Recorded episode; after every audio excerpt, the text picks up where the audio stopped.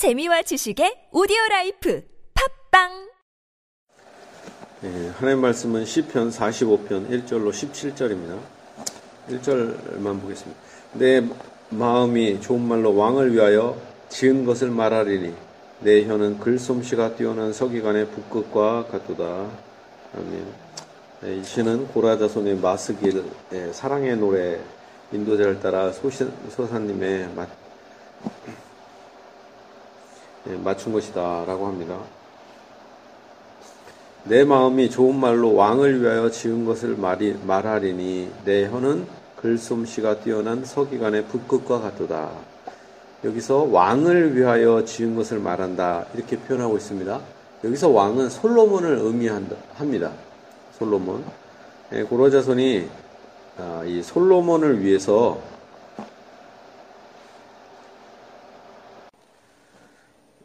고라자손이 지금 솔로몬을 위해서 지은 것을 말한다 이렇게 표현하고 있습니다.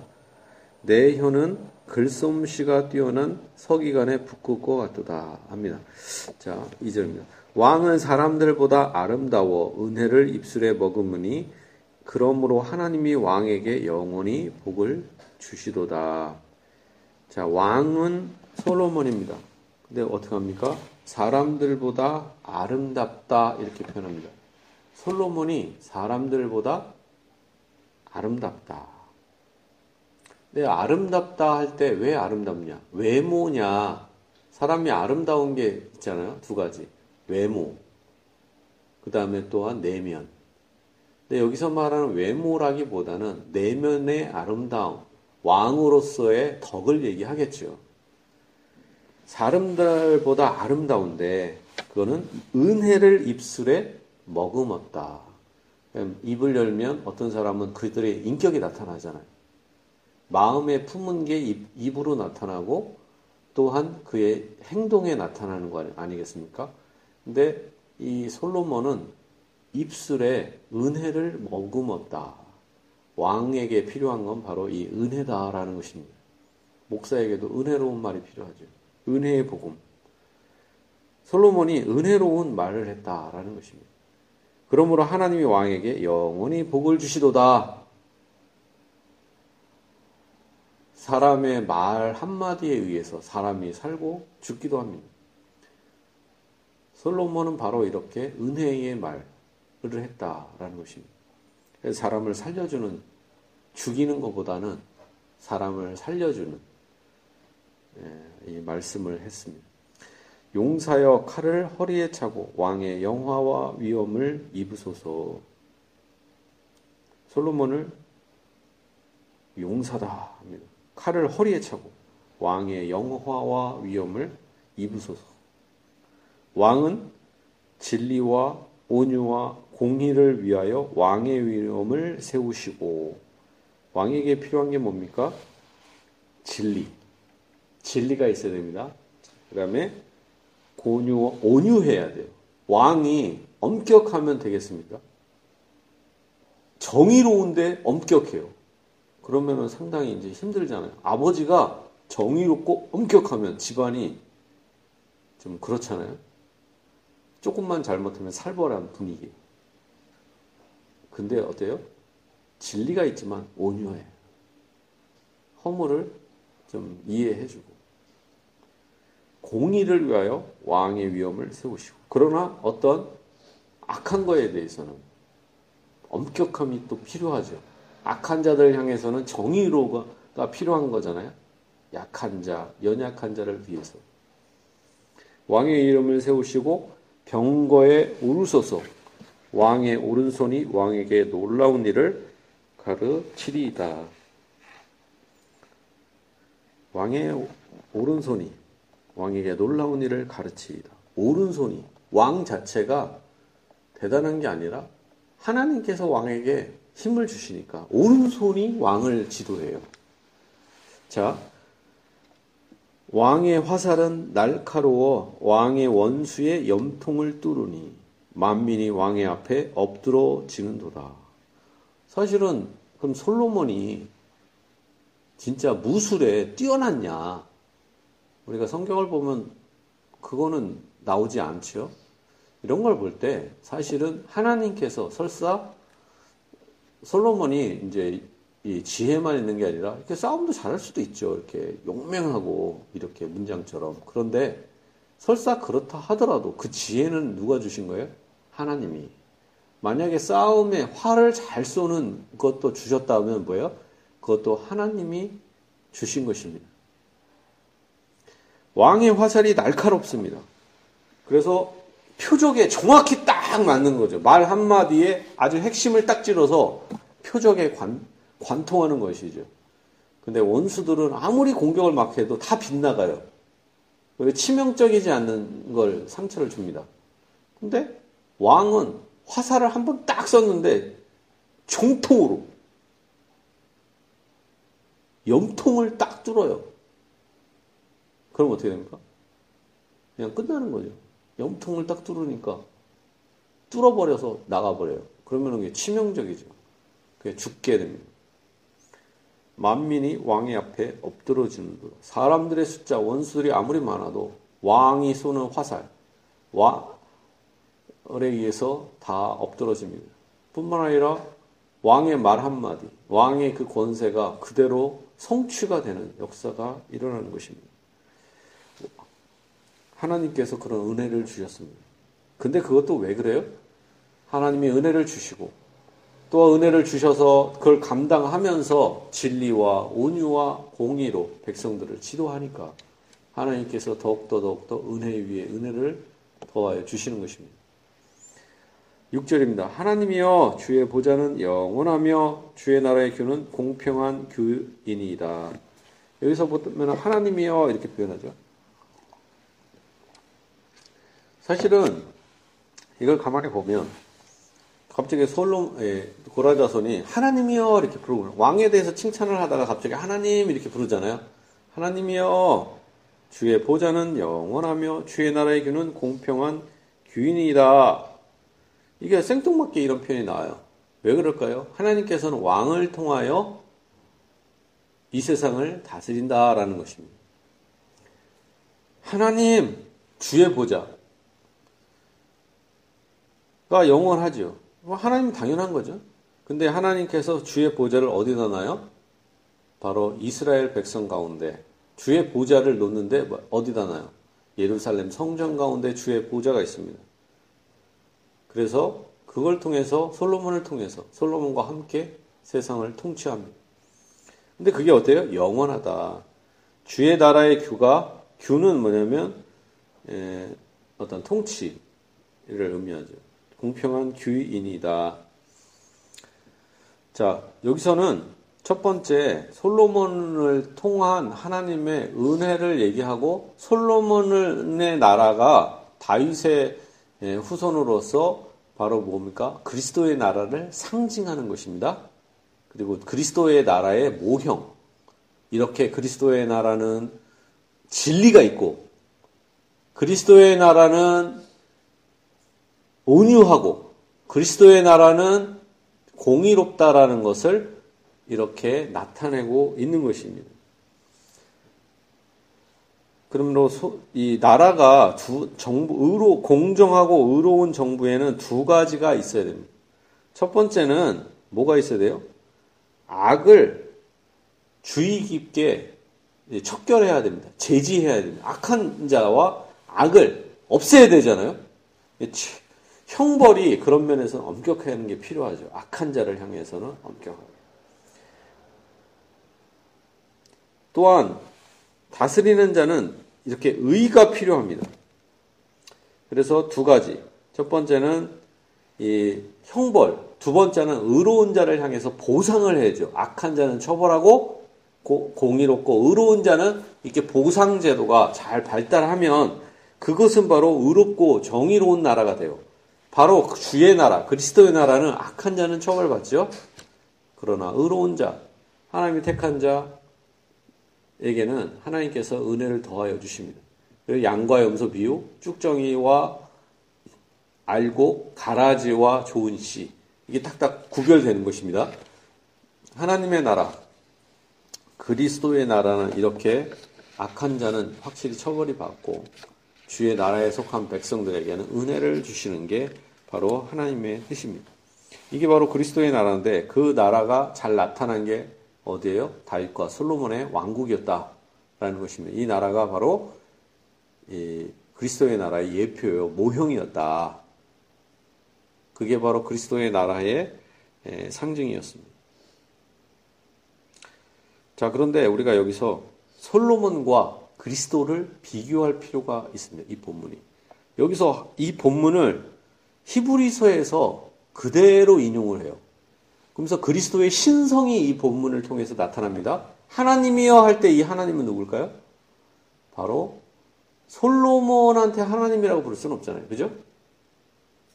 사실은 여기서 말하는 하나님이다 그럴 때는 이렇게 이런 거죠. 고라자 스님 볼 때 솔로몬의 나라가 이렇게 의롭고 정의롭고 다 그래요. 그러니까 실제로 뭐예요? 이거에 대해서 감탄사처럼 하나님 이렇게 탁 너무 감사하는 거죠. 너무 감사해요. 그렇지만 솔로몬 자체에서를 향해서 하나님이라고보다는 솔로몬 뒤에 계시는 하나님, 또한 솔로몬을 뒤 이어서 왕이 될 예수 그리스도를 향해서 하나님 이렇게 하는 거죠. 하나님 누가 그리스도가 솔로몬의 후손인 그리스도를 향해서 하나님 이렇게 부르는 것입니다. 실제로 히브리서 어, 사도가 히브리서를 기록한 사도는 그런 식으로 인용을 합니다. 바로 고라자서는 그리스도를 향 솔로몬의 후손인 다윗과 솔로몬의 후손인 그리스도를 향해서 뭐라고 합니까? 하나님이여 주의 보좌는 그래서 주가 그리스도로 옵니다. 주의 나라가 보좌가 어때요? 영원한 것이죠. 주의 보좌가 영원하죠. 솔로몬과 다윗의 보좌가 영원하진 않죠. 그 주의 보좌, 그리스도의 보좌가 하나님의 을 대신해서 대리하여서 통치하는 거잖아요. 하나님의 나라는 그리스도의 나라입니다. 근데 주의 나라 다 같은 표현이죠. 하나님의 나라, 그리스도의 나라, 주의 나라. 그 어때요? 영원하죠. 하나님의 나라는 어떤 속성을 갖고 있습니까? 영원한 속성, 영원성을 갖고 있습니다. 그래서 하나님의 나라는 구체적으로 어디에요? 교회를 의미하죠. 교회가 영원할 것이다. 이게 바로 우리의 신앙 고백입니다. 교회는 영원하다. 그렇다고 해서 제도적인 조, 조직이 영원한 건 아니죠. 제도적 교회는 한계가 있어요. 그렇지만 교회의 연속성이 있어요. 교회. 로마 카톨릭은 로마 교회가 영원하다고 주장을 하는데 그건 말도 안 되는 것입니다. 뭐 로마가 어느 날 하나님이 원하셔서 소돔과 고모라처럼 섬이 될 수도 있고 바다에 깔려와요. 그건 로마 교회가 아닌 거잖아요. 그죠? 이름만 만약에 다른 데서 로마 교회라 그래도 로마 교회 이름만 로마 교회지 그건 아니잖아요. 자, 근데 로마 교와 로마 카톨릭은 바로 이 자기들 지역적인 거라든가 이런 거에 영원성을 주장하는데 이건 말도 안 되는 것입니다. 그리스도의 나라의 영원성은 이런 표면적인 게 아니라 성도들의 연합체가 계속된다는 거지. 그럼 사람도 죽지 말아야죠. 교회의 영원성입니다. 그러니까 택한 자는 항상 존재한다. 교회는 계속된다. 이게 하나님의 뜻입니다. 주의 나라의 교는 공평한 규인이니다. 그리스도께서는 이렇게 죄인들을 용서하시고 덮어주시지만 철저하게 자칭 의인인 자를 철, 철저히 배격하신다. 이게 바로 공평입니다. 하나님의 공평은 악한 자를 처벌하는 고 죄인과 연약한 자를 품어주시는 것이 바로 공평이다라는 것입니다. 이 하나님이라는 호칭은 바로 예, 히브리어로는 엘로힘인데 엘로힘이라고 했을 때 그것은 하나님이죠. 누구한테 적용하고 있어요? 예수 그리스도. 그래서 그분이 칼로 세상을 통치하죠. 그 칼은 어떤 칼이에요? 복음의 칼, 성령의 칼인, 성령의 검인, 복음을 의미하죠. 그리스도의 복음으로 세상을 통치한답니다. 그리고 사실은 솔로몬이 아름답다 하지만 진짜 아름다운 분은 누구예요? 예수 그리스도께서 아시, 아름답죠. 그는 외모는 볼품없었을 수도 있어요. 그러나 그의 능력과 그의 성품과 그의 사랑은 엄청나게 아름다우신 것이죠. 그래서 주의 나라가 아름답게 통치가 됩니다. 그리고 은혜가 왕의 입술에 머금었다 할 때도 누가 진정으로 은혜를 입술에 담고 계세요? 예수 그리스도. 내가 의인을 부르러 온 것이 아니라 죄인을 부르러 왔노라. 이렇게 예수님이 말씀하시잖아요. 7절입니다. 왕은 정의를 사랑하고 악을 미워하시니 그러므로 하나님 곧 왕의 하나님이 즐거움의 기름을 왕에게 부어 왕의 동료보다 뛰어나게 하셨나이다. 왕은 정의를 사랑하죠. 솔로몬과 예수 그리스도는 정의를 사랑하고 악을 미워하신다. 그러므로 하나님, 곧 왕의 하나님이 즐거움의 기름을 왕에게 부어 왕의 동료보다 뛰어나게 하셨나이다. 솔로몬에게도 큰, 큰 은혜를 주셨죠. 예수 그리스도에게도 어때요? 그 기름 부음, 성령으로 기름 부음을 하셔서 어떠한 존재들보다 뛰어나게 하셨죠. 왕의 모든 옷은 모략과 침향과 육계의 향기가 있으며 상하궁에서 나오는 현악은 왕을 즐겁게 하도다. 왕이 가까이 하는 여인들 중에는 왕들의 딸이 있으며 왕은 오빌의 금으로 꾸미고 왕의 오른쪽에 서도다. 왕은 여러 딸들이 이게 에, 왕들의 딸과 결혼을 했습니다. 그러니까 솔로몬은 애굽의 이집트의 왕의 딸, 공주와 결혼도 했어요. 예, 여러 공주들이 많아요. 그 공주들과 솔로몬이 결혼을 했습니다. 그러면 우리가 생각할 수 있죠. 솔로몬이 이방 여자랑 결혼하는 것은 사실은 잘못된 거죠. 율법에 어긋나는 거 아닙니까? 불신자랑 결혼하는 게? 그렇잖아요. 얼마나 그 안 좋고 죄예요. 그렇지만 정치적 의미로 우리가 생각을 해봐요.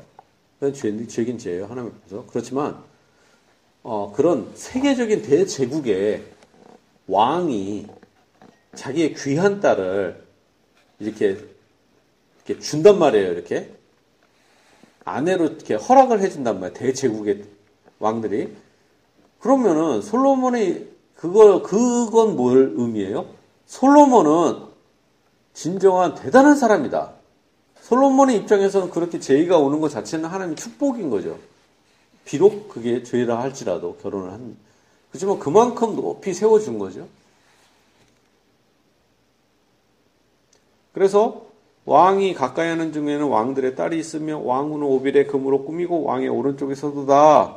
특히 오른쪽에 선 여인은 누구냐면 애, 애굽의 왕의 딸. 이 오른쪽에 섰다고 봅니다. 딸이여 듣고 귀를 기울일지어다 네 백성과 네 아버지의 집을 잊어버릴지어다. 딸이 어떤 딸이에요? 애굽의 딸은 이방 여인이잖아요. 그 여인은 어떻게 해야 됩니까? 자기의 신앙이나 과거에 우상숭배를 다 벗어버려야 되잖아요. 이제는. 그리고 아버지의 집에 있었던 그런 잘못된 습관들, 잘못된 그런 관습들, 풍습들을 다 버리고 주의 은혜의 복음과 하나님의 뜻에 따라서 법에 따라서 이렇게 예배를 드리고 왕을 섬겨야 되는 거 아닙니까? 그래서 얘기를 하는 거죠. 그리고 위로를 하는 거죠. 딸이여 듣고 보고 귀를 기울일지어다. 네 백성과 네 아버지의 집을 잊어버릴지어다. 또한 우리에게도 이 말씀이 적용되죠. 왜냐하면 우리는 예수님과 결혼한 사이 아닙니까? 이제는 세상에 과거에는 마귀의 우리 마귀가 우리 아버지죠. 마귀가 아버지고 막 그랬는데 죄의 아버지, 어둠의 자식 아닙니까 우리가? 그런데 진노의 자식 아니에요? 그런데 이젠 그런 모든 것들을 다 어둠을 다 벗어버리고 누구예요? 이제는 우리가 하나님의 자녀로서 과거의 모든 것을 다 벗어버리고 죄의 종로로 타지 말고 이제는 하나님의 자녀로 그걸 다 벗어버리고 이제 지나간 때가 조카도다. 이 말씀에 의지해서 하나님한테만 집중해야 된다라는 것입니다. 그게 바로 이 솔로몬의 아내와 또한 우리가 그리스도를 향한 자세인 거죠. 그리스도의 안에서 해야 하는 자세입니다. 사, 45장 11절 그리하면 왕이 네 아름다움을 사모하실지라 그는 네 주인이시니 너는 그를 경배할지어다. 왕입니다. 그렇기 때문에 남편에게 복종해야 되죠. 또한 주인이니까 그를 경배할지어다. 두로에 따른 예물을 드리고 백성 중 부한 자도 네 얼굴 보기를 원하리로다. 왕에 따른 궁중에서 모든 영화를 누리니 그의 옷은 금으로 수놓았도다. 수놓은 옷을 입은 그는 왕께로 인도함을 받으며 시종하는 친구 처녀들도 왕께로 이끌려 갈 것이라.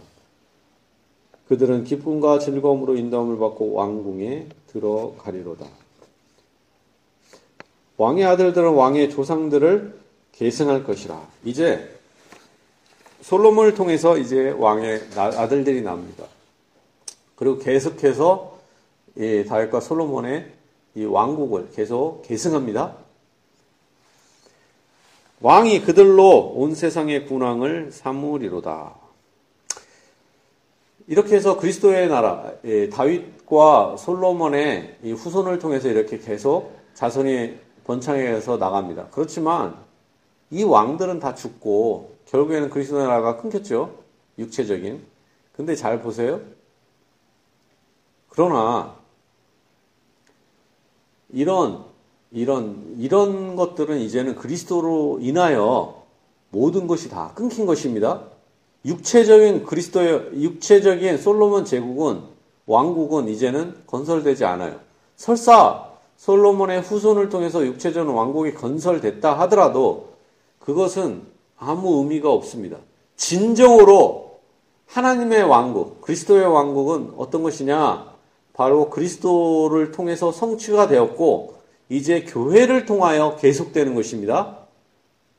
영적으로 이루어지는 거예요. 육체적으로, 물질적으로 이렇게 이루어지는 게 아니라 유대의 나라에 한정되는 게 아니라 이제 그리스 진정한 만왕의 왕이신 그리스도를 통하여 전 세계까지 확장되는 게 그리스도의 나라입니다.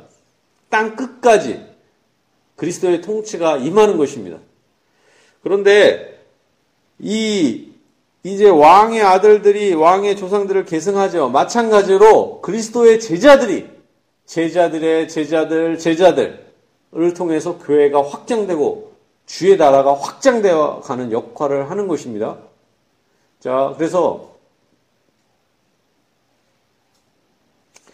그리스도께서 제자들을 온 세상의 주권자, 이 주관자로 세우신 것입니다. 그리스도께서는 그의 나라의 홀인 복음을 그들에게 맡기셨어요. 복음으로 그들이 통치를 하도록 합니다. 그래서 목사와 장로들을 통해서 교회를 통치할 수 있도록 하나님께서 은혜를 주시고 권능을 주신 것입니다. 그것 그, 그들이 그것을 갖고 교회를 계속 통치할 수 있도록 왕처럼 은혜를 주신 것입니다. 그래서 식으로 교회가 확장됩니다. 내가 왕의 이름을 만세에 기억하게 하리니 그러므로 만민이 왕을 영원히 찬송하리로다. 여기서 마, 와, 솔로몬 죽어요 이제.